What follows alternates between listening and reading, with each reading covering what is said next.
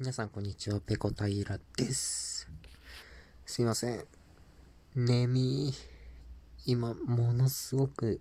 眠いんです。えー、布団の中にゴロンと寝転んで収録をしております。まあ、そんなの言わなきゃわかんないんですけどね。ついつい言ってしまいました。はい、今日のテーマなんですけれども、日本語難しくあれっていうテーマです。どういうことかっていうと、あの、我々日本人にとって、日本語という言語が世界一難しいものであってほしいという願望があるのではないかっていう、そういう話ですね。よく日本に来ている外国人で日本語を勉強している方と話すときに、あ、日本語お上手ですねって誰しも一度は言った経験があると思います。で、これが、あの、アメリカなんかに行くと、別に多少英語を話せたところで、英語お上手ですね、なんて、まあ言われないんですよ。喋れて当たり前だろ、みたいな。そんな形で、別に、英語がちょっとぐらい喋れるからって褒めてもらえるなんてことは、まあないんですよね。でも日本に住んでて、まあ見た目も全然違う、まあ明らかに外国人だなっていう人が、日本語をね、こう、えたどたどしくても、話していると、日本語お上手ですねって言うんですよ。で、まあ、その喋ってる人もね、いろいろ、いえいえ、そんな、まだまだです、なんて、いうやりとりがよくあると思うんですよね。まあ皆さんも経験したりだとか、それから聞いたことがあるっていう方多いと思うんですよ。で、このやりとりの裏には、この我々日本人の感覚として、日本語が世界一難しい言語であってほしいっていう、そんな思いがあるんじゃないかと。日本語が世界一難しい言語であることが嬉しいって思ってる自分がいるような気がするんですよね。こう外国人、特に漢字を使わない欧米の人たちからしてみれば、まず漢字っていうのが一体いくつあるんだっていう話と、それからカタカナもある、ひらがなもある、三つの種類の文字を使い分けると。で、漢字も中国語と違って音読みもあれば訓読みもあるし、まあ、特定の組み合わせになって使われる特別な読み方なんかもありますよね。例えば20歳って書いて20歳って読んだりだとか。だからそういう、もうものすごく複雑な言語であることは間違いないと思うんですけれども、この、なんでしょう、言語にひ、ひそかな、こう、優越感というか、私たちはこんなに難しい言語を使ってるんだぞって思ってるんじゃないでしょうかっていう、そんなお話なんですよ。で、僕は多分思ってます。思ってるし、よく、あの、世界一難しい言語とかで、あの、調べたりするんですよ。で、まあこれ、母語、自分の母語が何語かによって、こう、どの言語が難しいっていうのはもちろん変わってくるんですね。まあ、例えば、えー、同じ漢字を使う文化の中国の人からしてみれば、まあ見たことあるような漢字もあるでしょうし、全く同じ漢字もあるでしょうし、なんとなくこう形で、まあ意味は類推できたりすると思うんですけれども、例えばこれは漢字文化じゃない、まあどこでもいいですけど、アメリカであったり、フランスであったり、ロシアであったり、そういう人たちから見ると、もう本当に地獄でしょうね。漢字。常用漢字が3000ぐらいあるんでしたっけ？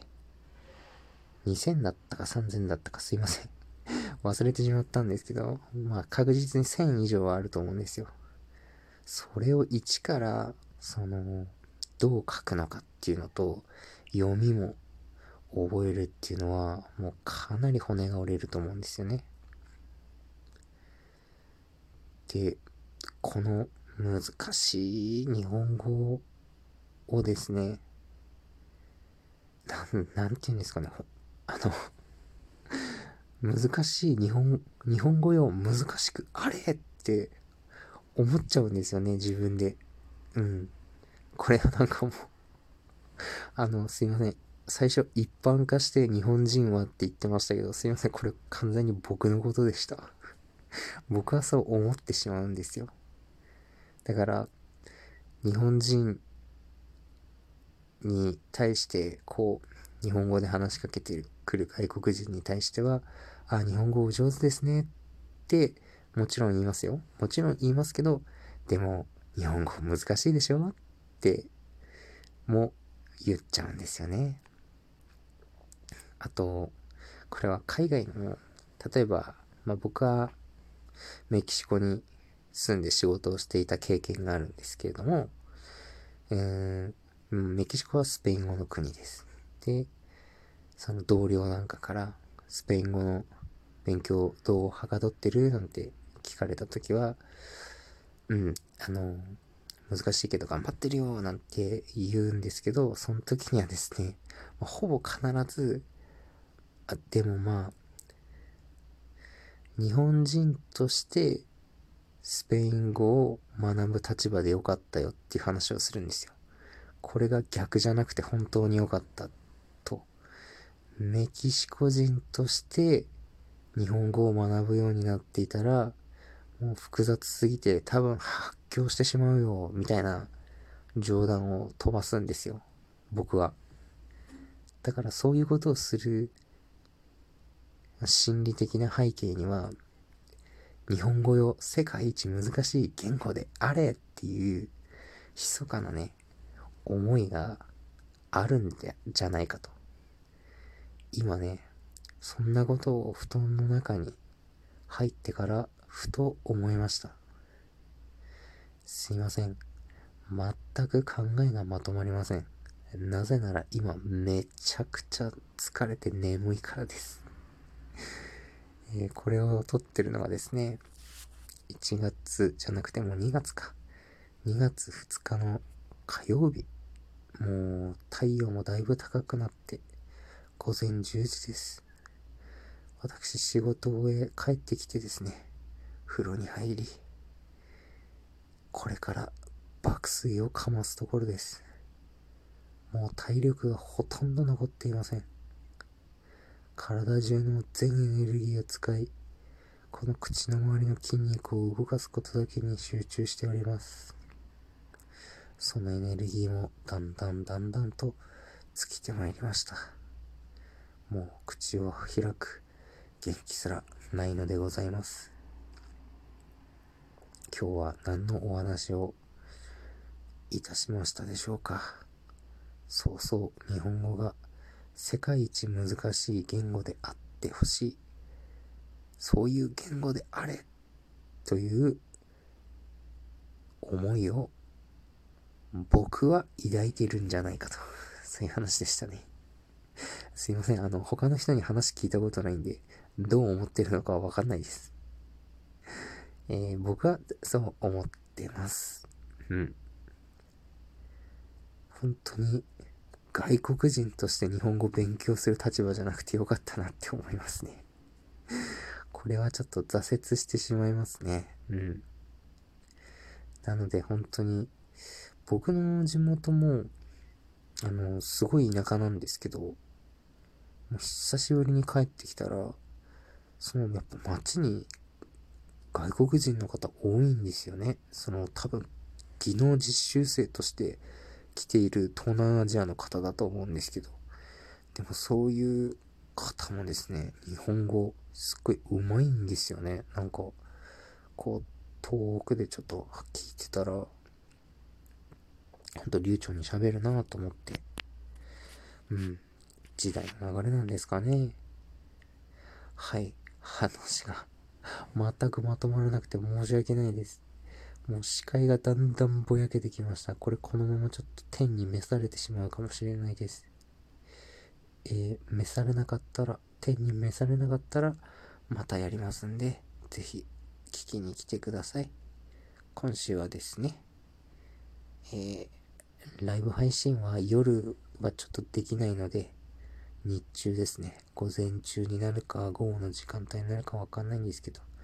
やれたらやりますんで、来れたら来てください。はい、今日の配信はここまでです。次回やれたらやります。それでは、ペロンペロン。